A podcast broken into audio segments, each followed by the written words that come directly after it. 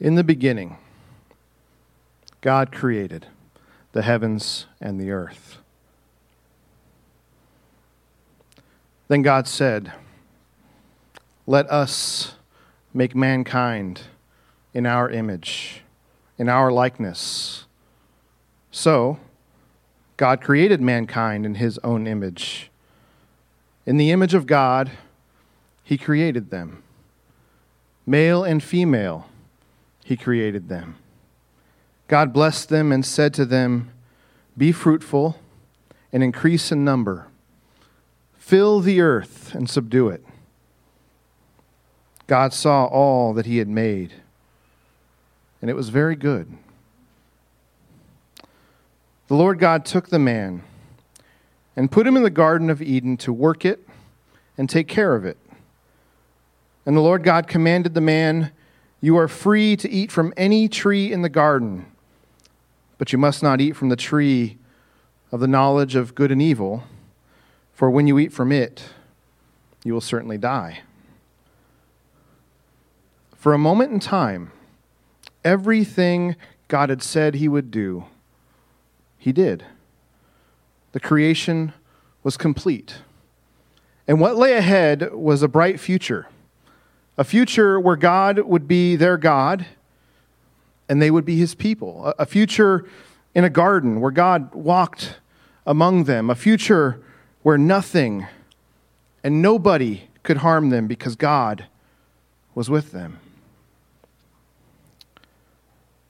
But the serpent said, You will not certainly die, for God knows that when you eat from it, your eyes will be opened, and you will be like God knowing good and evil. Then the man and his wife heard the sound of the Lord God as he was walking in the garden in the cool of day, and they hid from the Lord God among the trees of the garden.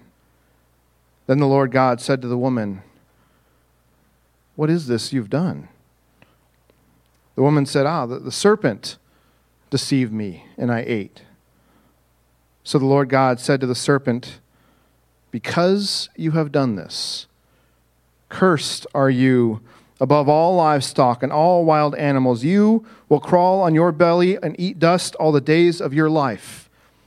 And I will put enmity between you and the woman, between your offspring and hers. He will crush your head, and you will strike his heel. And the Lord God said, The man has now become like one of us, knowing good and evil. He must not be allowed to reach out his hand and take also from the tree of life and eat and live forever. So the Lord God banished him from the Garden of Eden to work the ground from which he had been taken. Some years later, the Lord said to a man named Abram, Go from your country, your people and your father's household to the land I will show you. I will make you into a great nation. I will make your name great, and you will be a blessing. I will bless those who bless you, and whoever curses you, I will curse. And all peoples on earth will be blessed through you. So Abram went, as the Lord had told him. Some generations after that, a man named Joseph said to his brothers, I'm about to die, but God will surely come to your aid and take you up out of this land to the land that he promised on oath to Abraham and Isaac and Jacob. And Joseph made the Israelites swear an oath and said, God will surely come to your aid. And then you must carry my bones up from this place. Now Joseph and all his brothers and all that generation died. But the Israelites were exceedingly fruitful. They multiplied greatly, increased in numbers, and became so numerous that the land was filled with them. But then a new king, to whom Joseph meant nothing, came to power in Egypt. He said to his people, Look, the Israelites have become far too numerous for us. Come, we must deal shrewdly with them, or they will become even more numerous. And if war breaks out, will join our enemies and fight against us and leave this country. So Moses returned to the Lord and said, Why, Lord, have you brought trouble on this people? Is this why you sent me? Ever since I went to Pharaoh to speak in your name, he has brought trouble on the people, and you have not rescued your people at all.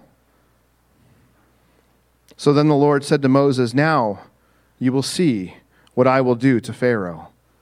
Because of my mighty hand, he will let them go. Because of my mighty hand, he will drive them out of his country. So Moses said to the people, This is what the Lord says About midnight, I will go throughout Egypt. Every firstborn son in Egypt will die, from the firstborn son of Pharaoh, who sits on the throne, to the firstborn son of the female slave who is at her handmill, and all the firstborn of the cattle as well. Tell the whole community of Israel that on the tenth day of this month, each man is to take a lamb for his family, one for each household. Then they are to take some of the blood and put it on the sides and the tops of the door frames of the houses where they eat the lambs. And on that same night, I will pass through Egypt and strike down every firstborn of both people and animals, and I will bring judgment on all the gods of Egypt. I am the Lord. The blood will be a sign, a sign for you on the houses where you are. And when I see the blood, I will pass over you. No destructive plague will touch you when I strike Egypt. And this is a day you are to commemorate for the generations to come. You shall celebrate it as a festival to the Lord, a lasting ordinance. And so during the night, Pharaoh summoned Moses and Aaron and said, Up, leave my people, you and the Israelites, just go and worship the Lord as you have requested. And so, for a moment in time, everything God said he would do, he did. His promises were fulfilled. The suffering seemed over, and, and what lay ahead was another bright future a future where God would be their God and they would be his people, a future in a land that was flowing with milk and honey, where nobody and nothing could harm them, it would seem, because God was with them. And so, in the days and the months and the years to come, God would bring this special chosen nation into the land He promised Abraham so many years ago and there he would establish them as unique among all the nations of the earth because there he would be their king. And they were utterly untouchable when he was their king. And yet, as Moses died, God would continue to raise up new leaders, one after another after another, leaders who were close to him, leaders who would speak to him, leaders who knew him deeply. But eventually, as one of those leaders grew old, the people approached him with a different idea.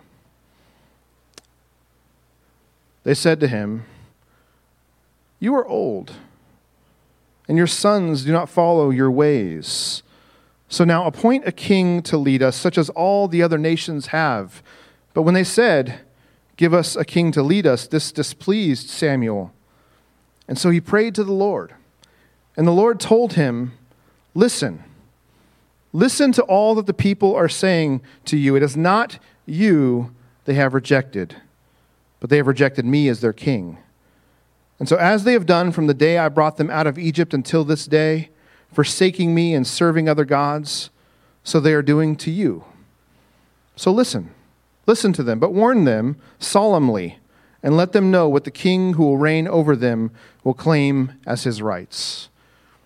And so, true to form, these people received their king. It was a man named Saul.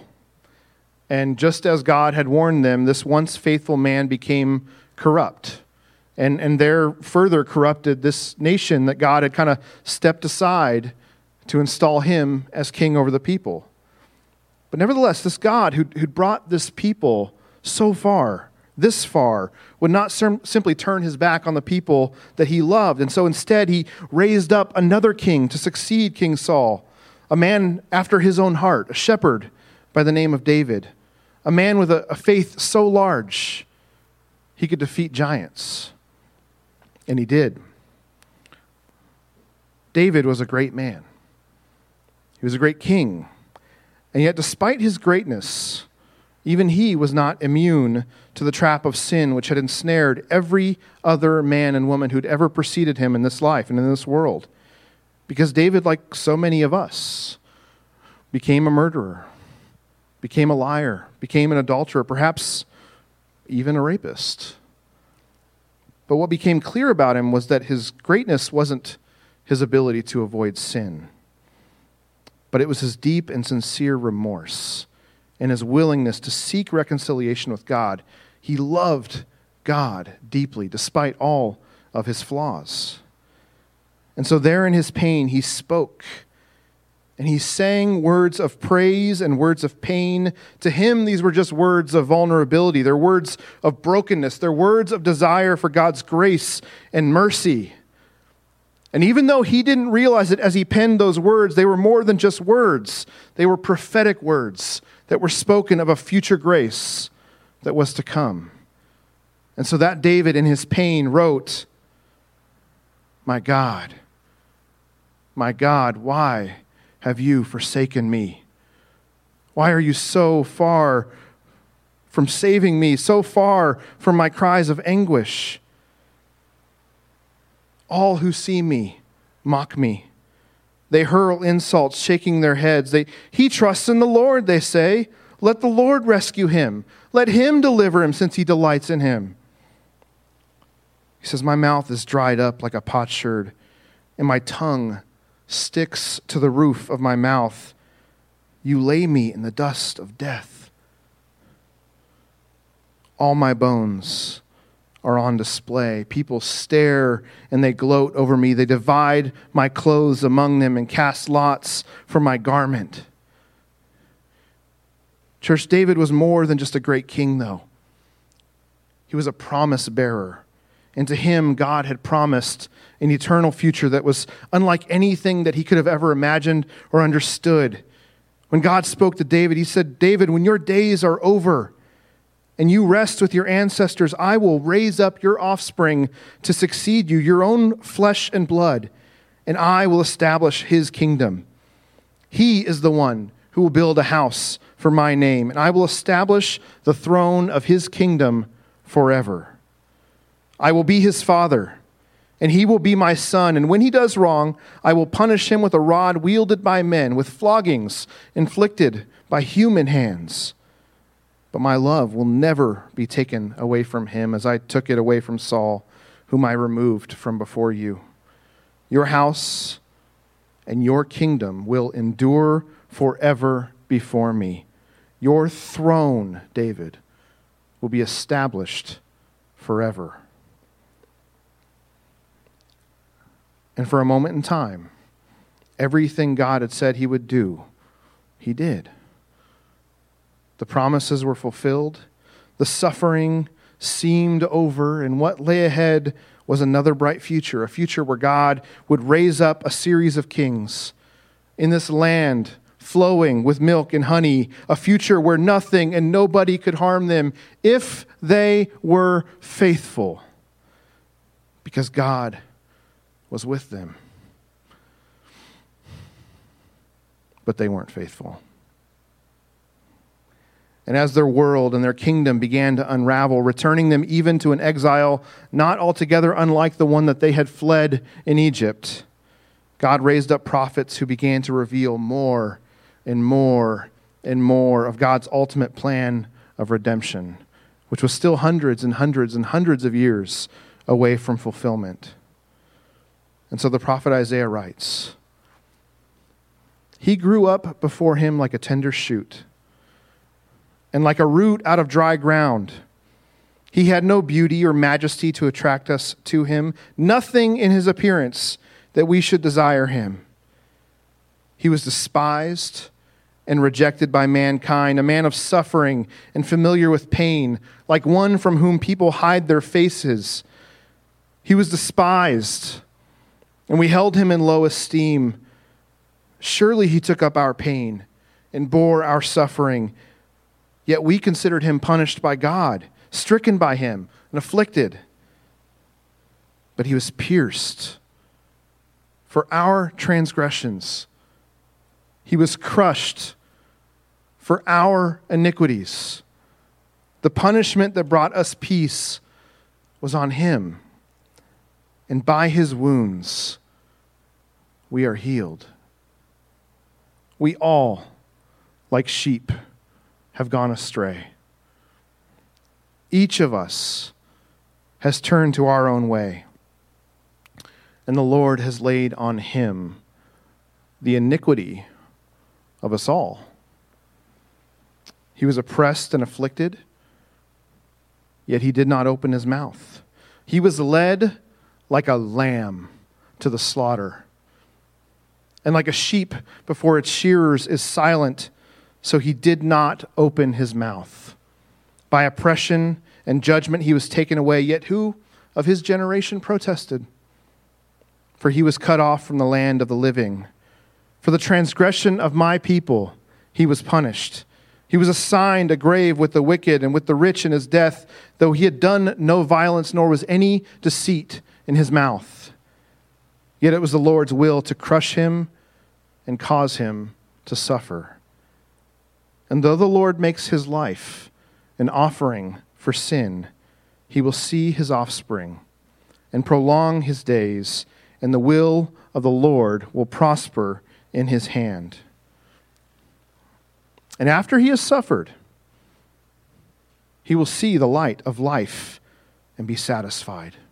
By his knowledge, my righteous servant will justify many, and he will bear their iniquities.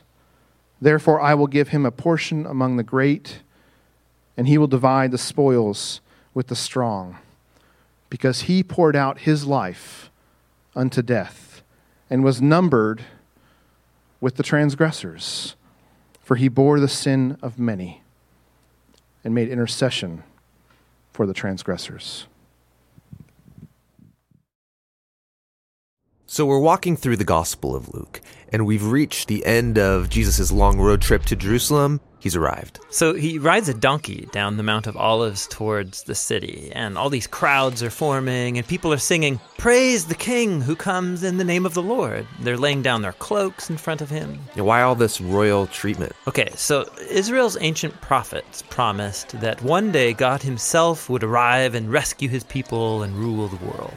Other times, the prophet spoke about a coming king who would ride into Jerusalem to bring justice and peace. So Jesus is activating all these hopes that he's that king, and everyone's ecstatic. Well, not everybody. The religious leaders, they think Jesus is a threat to their power, and so they're not happy. But even more striking, Jesus himself is distraught. He's actually weeping as he rides. Yeah, why? Well, Jesus can see what is coming. He knows that he won't be accepted as Israel's king, and he knows that Israel will keep going down a destructive path, neglecting the poor, stirring up rebellion against their Roman oppressors, and he knows that it will lead to death. It breaks his heart. And it riles him up. The first thing he does in Jerusalem is march into the temple courts and he drives out the money changers, disrupting the entire sacrificial system. Yeah, he's staging a prophetic protest and he stands in the center of the courtyard shouting out words from Israel's ancient prophets. This is supposed to be a place of worship, but you've made it a den of rebels. A den of rebels? Yeah, he's quoting from the prophet Jeremiah, who stood in this same spot, the center of Israel's religious and political power. And he offered the same critique of Israel's leaders that they're rebellious and corrupt. And they get the message and start to plan to have him killed. Which is no surprise to Jesus. In fact, he planned that all of this would happen during Passover. This is the Holy Week when Jewish people celebrate their ancient story of how God liberated them from slavery and invited them into a covenant relationship. And so Jesus uses the symbols of Passover to reveal the meaning of his coming death. The broken bread was his broken body, and the wine was his blood that would establish a new covenant relationship between God and Israel. Jesus was going to die for his people and open up a new way forward. After the meal, Jesus takes his disciples to a garden to pray. And he struggles with the very human desire to save his life instead of sacrificing it, but he overcomes this temptation. And it's here where the religious leaders, with the temple guards, find him and arrest him. Now, Jerusalem was being ruled by the Roman Empire, and so the temple leaders couldn't execute Jesus without permission from their Roman governor, a man named Pontius Pilate. And so they make up this charge that Jesus is a rebel king stirring up revolution against the Roman emperor. Pilate asks Jesus, Are you the king of the Jews? And Jesus answers, You say so. So Pilate can see that Jesus is an innocent man and he doesn't deserve death. But the leaders keep insisting that he is dangerous. So they negotiate a compromise. Pilate will release an actual rebel against Rome, a man named Barabbas, instead of Jesus. And so the innocent is handed over in the place of the guilty. Jesus is taken away with two other accused criminals and nailed to a Roman execution device. And people are mocking him. Hey, if you're the Messianic king, save yourself and us. But Jesus loved his enemies to the very end, offering hope to one of the criminals dying beside him. And he even prayed for his executors Father, forgive them. They don't know what they're doing. And then the sky darkened as an innocent man died the death of a rebel. And then Jesus cried out with ancient words from Israel's Psalms Father, into your hands I commit my spirit. And then Jesus died, innocent and alone.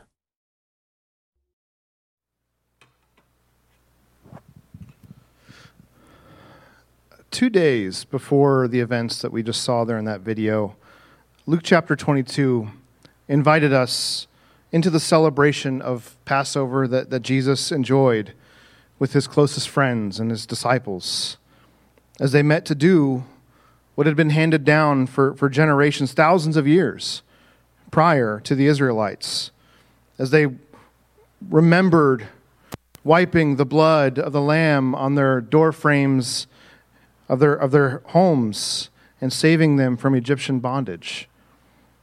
And so God told them, if you remember that day, He says, This is a day that you are to commemorate for the generations to come and shall celebrate it as a festival to the Lord, a lasting ordinance.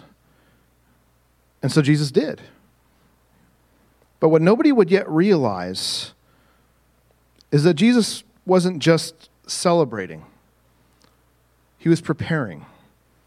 He was preparing to fulfill everything that had come and been said before him and about him, and that he himself was preparing to become the real, fulfilled Passover lamb.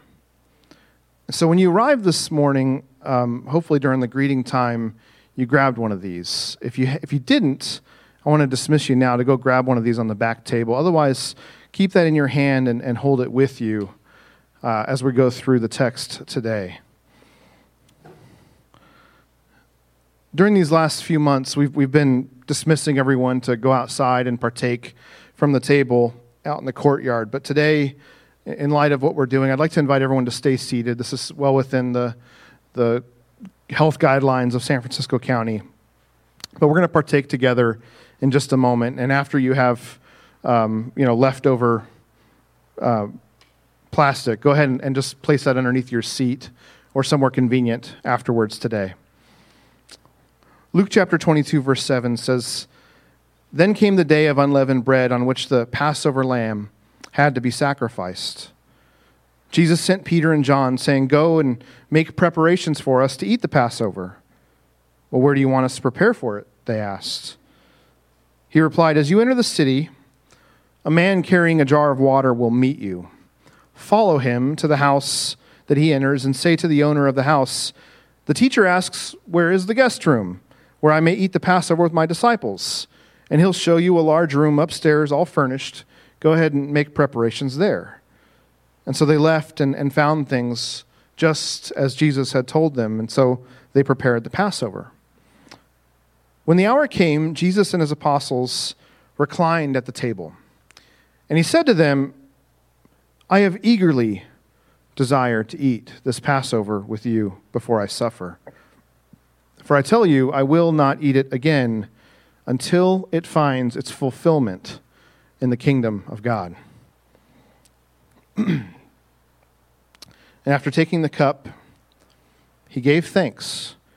And he said, Take this and divide it among you. For I tell you, I will not drink again from the fruit of the vine until the kingdom of God comes.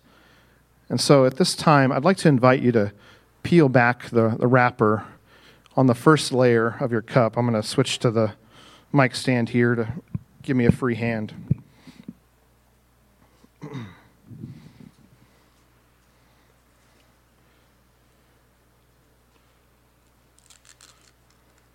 As you do, go ahead and pull out the bread and, and hold it in front of you for just a moment. If you've already eaten it, can you turn up my mic a little bit so I don't have to be quite as close to it? Isn't that any better? Okay. Let's, let's pray over this, this bread that's in our hands right now. Heavenly Father, we, we hold this bread representing Christ's body. And this morning we ask you to bless it. We ask that you would prepare our hearts to receive it, Father, uh, to remember all that it, it represents and all that it fulfills. And so, Father, thank you for giving this to us today. In Jesus' holy name, amen. The text says he, he took the bread, he gave thanks, and he broke it. And if you'd like to break it, I invite you to do that today. And he said, This is my body, given for you. Do this in remembrance of me. Can you?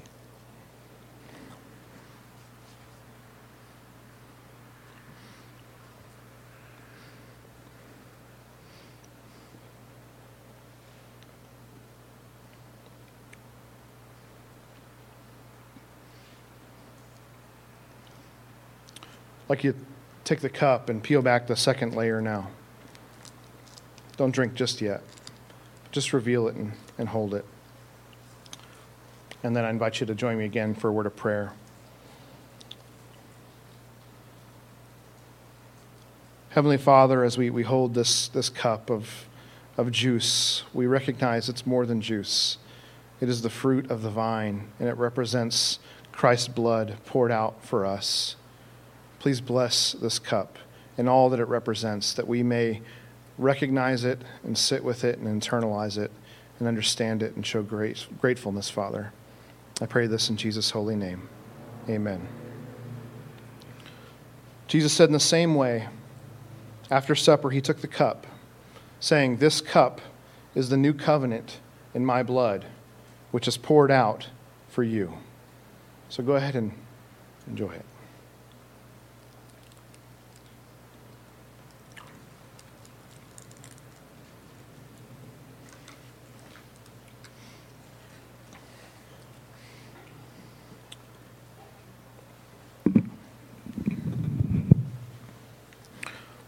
I want to, whoa, now the mic's too hot.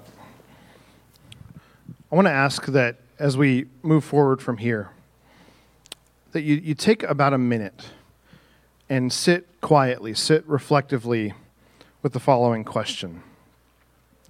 My question is this Do you have a slide up, Terrell? What has held me captive? What has held me captive? Every single one of us has lived in captivity, even as we proclaim ourselves to be a free people. Our captivity may not be Egypt and Pharaoh, or Babylon and Nebuchadnezzar, or Persia and Cyrus and Darius, or even Rome and Caesar. Our captivity is more subtle than that. For some of us, it may be alcohol. For others of us, it may be sex or pornography. For others, it could be gluttony, anger, pride, resentment, abusiveness, greed, and so, so much more. The, the blessing and the curse here is that sin is the great equalizer for us all. We all sit in it, we all live with it, we all commit it, and all of us have contributed to the crucified Christ. And so as you sit, I want you to take just 60 seconds and reflect on the captivities that you've faced and express thanks to Jesus for setting you free.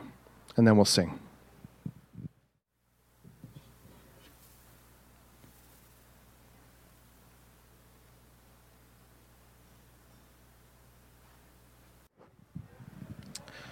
Have you ever watched a, a movie or a TV show or perhaps read a book where, in order for you to appreciate the full significance of what was about to happen, in order for you to see clearly, you first had to go back and kind of review everything that brought you to this point in the story?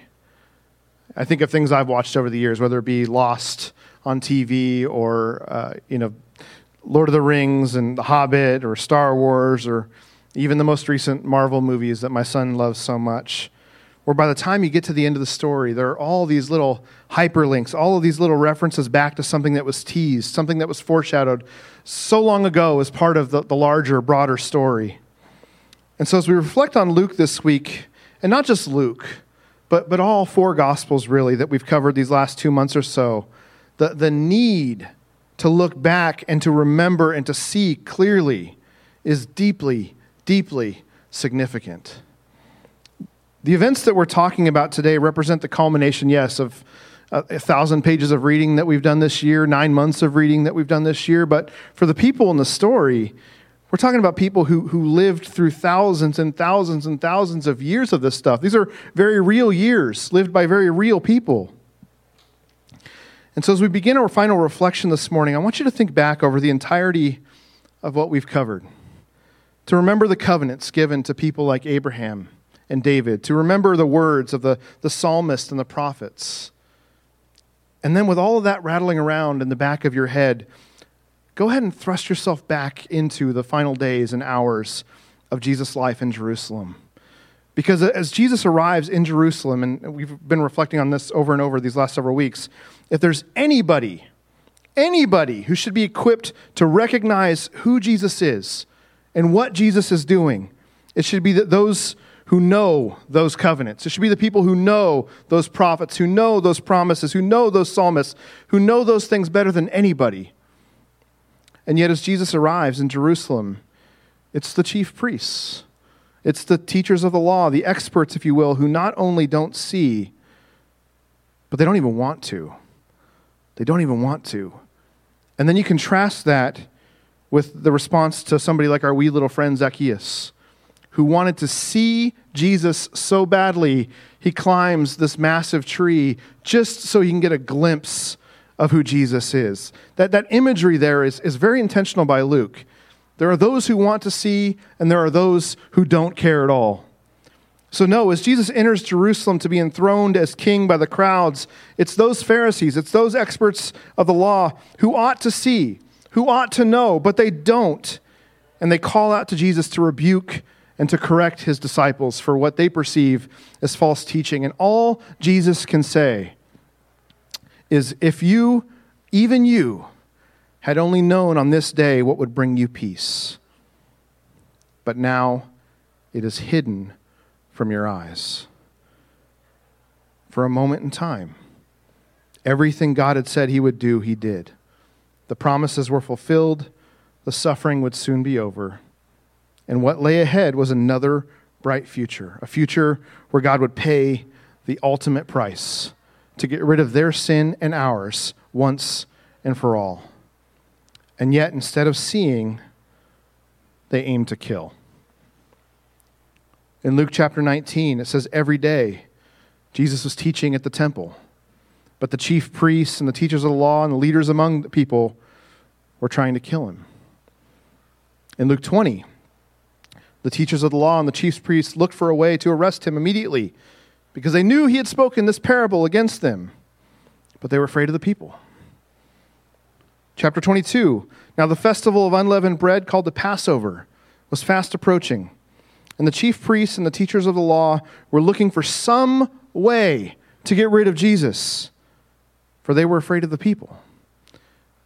And so, as Satan enters Judas for the ultimate betrayal, they realize they, they finally got their chance. And the text says that they are delighted. They're delighted. But they're not alone. They're not alone. There are others who don't see the gravity of what's happening. There are others who are blind to who Jesus really is. The guards don't see. It says the men who were guarding Jesus began mocking and beating him. They blindfolded him and demanded, Prophesy! Who hit you? And they said many other insulting things to him. The council of elders don't see. They began to accuse him, saying, We have found this man subverting our nation, Rome. He opposes payment of taxes to Caesar. That's not true. And he claims to be Messiah, a king. Herod also doesn't see.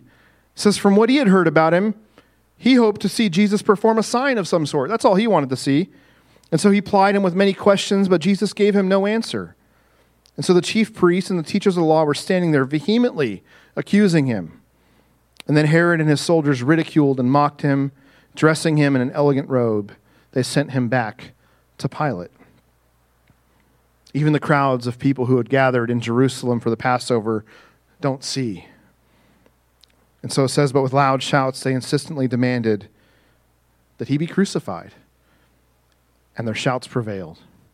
And so Pilate decided to grant their demand. He released the man who had been thrown into prison for insurrection and murder, the one they asked for, and he surrendered Jesus to their will.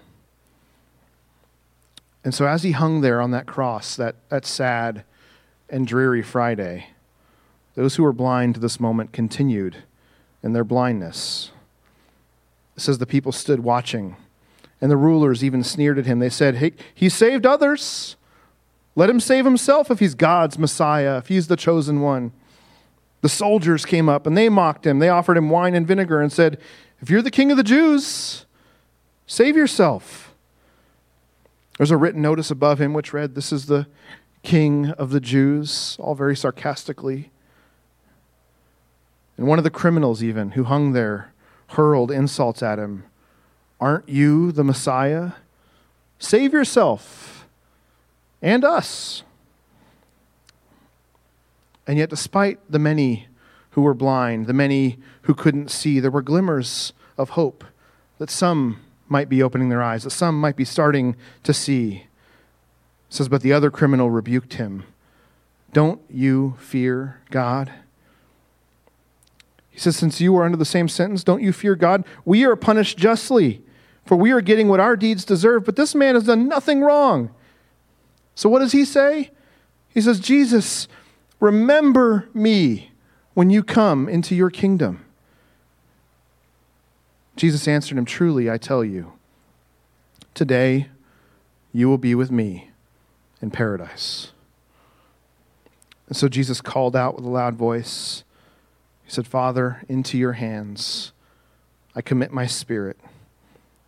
And when he had said this, he breathed his last. But then a centurion, a Roman soldier, seeing what had happened, praised God and said, Surely this was a righteous man.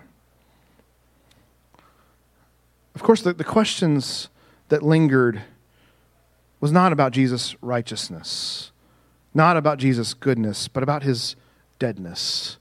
He was dead. Three days dead, really dead. He was dead. And as we've seen in recent weeks, Jesus told all of his closest friends, all of those people that he broke bread with on a regular basis, he told them plainly what would happen to him. Plainly. And every time their eyes just glazed over, they failed to see what he was saying. Why? Was it because Jesus couldn't explain himself very clearly? No. It's because what Jesus was saying seemed to them like nonsense. It seemed like nonsense. It's like sending someone into an auto parts store to get blinker fluid or muffler bearings, right? It doesn't exist. It's nonsense. It's nonsense to suggest that any man or any woman could raise themselves from the dead. It just doesn't compute. Death is final. It's always been final. It's final now. And because of that, everything that's getting ready to happen in Luke's final chapter suggests that it wasn't just Jesus' critics who failed to see, but even his closest friends and his relatives. The women didn't see. This includes Jesus' own mother. It says on the first day of the week, very early in the morning, the women took the spices they had prepared and went to the tomb. You don't go there. You don't do that if you're expecting to find anything other than a dead body. The apostles didn't see. It says, but they didn't believe the women. Even though the women came back with great news of hope, they didn't believe the women because their words seemed to them like nonsense. even though seeing the risen Jesus face to face, could not see. It says, Now that same day, two of them were going to a village called Emmaus, about seven miles from Jerusalem. They were talking with each other about everything that had happened. And as they talked and discussed these things with, with each other, Jesus himself came up and walked along with them, but they were kept from recognizing him. Church, I know this is a theme that, that I've camped out on for, for several weeks, but it's an important theme that is here in Luke's gospel that, that he goes into painful detail to help us see and to demonstrate. What I want you to see this morning is that Jesus was everything that the law had said he would be. Jesus was everything that the prophets had said he would be. And Jesus was everything that he said he would be. And he did everything he said he would do. And yet, time and time again, people look past those words and they envision a Messiah who is made and crafted in their own image, to envision a warrior, to envision a king like David, to envision a conqueror. And so, to be sure, Jesus was those things and more. But he was a king and a warrior and a conqueror who achieved his objectives not by wielding a sword, but by surrendering to it by, by letting the sword have its way with him, by laying it all down, by letting the serpent strike his heel. But the work of Christ, the victory in Christ, would be revealed on the third day when he, the offspring of Eve, metaphorically crushed the head of that serpent once and for all. Because what is the greatest threat to death. It's life. It's always life. And to that, Jesus says, I am the way, say it with me, and the truth, and one more time, and and the life.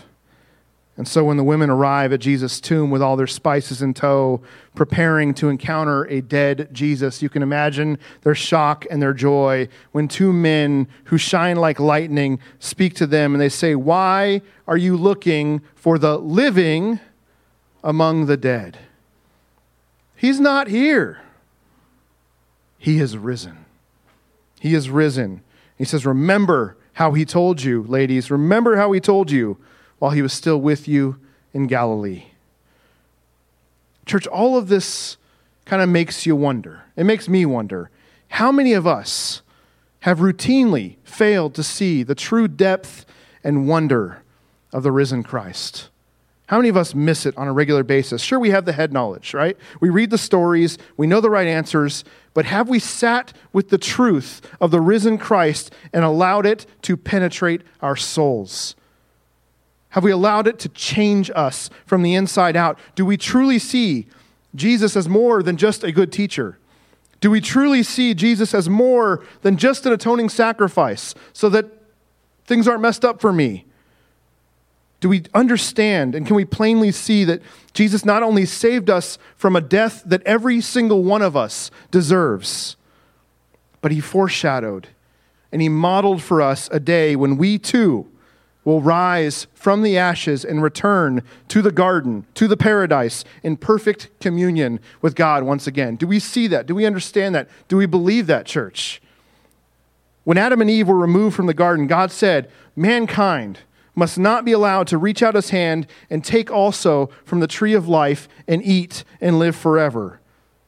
So instead, Jesus was nailed to a tree, and he invites all of us who believe in him to take of his body and eat and live forever. And so this morning, the risen Christ, the living Christ, invites all of you to lose your life, and in so doing, to find it eternal. And so, if you have never received Christ, you have a marvelous opportunity to do so this morning. You can be buried with him in baptism. You can be raised to a new life with Him in baptism. You can receive God's Holy Spirit living within you, and you can live with Him forever. And to that, I invite you. If you're joining us online and you are interested in receiving Christ, you can email me at questions at lakemercedchurch.com. If you are here in this room this morning, we're going to sing in just a moment. I invite you as well. I'll be sitting right here in the front row, or you can talk to me in the courtyard after service today.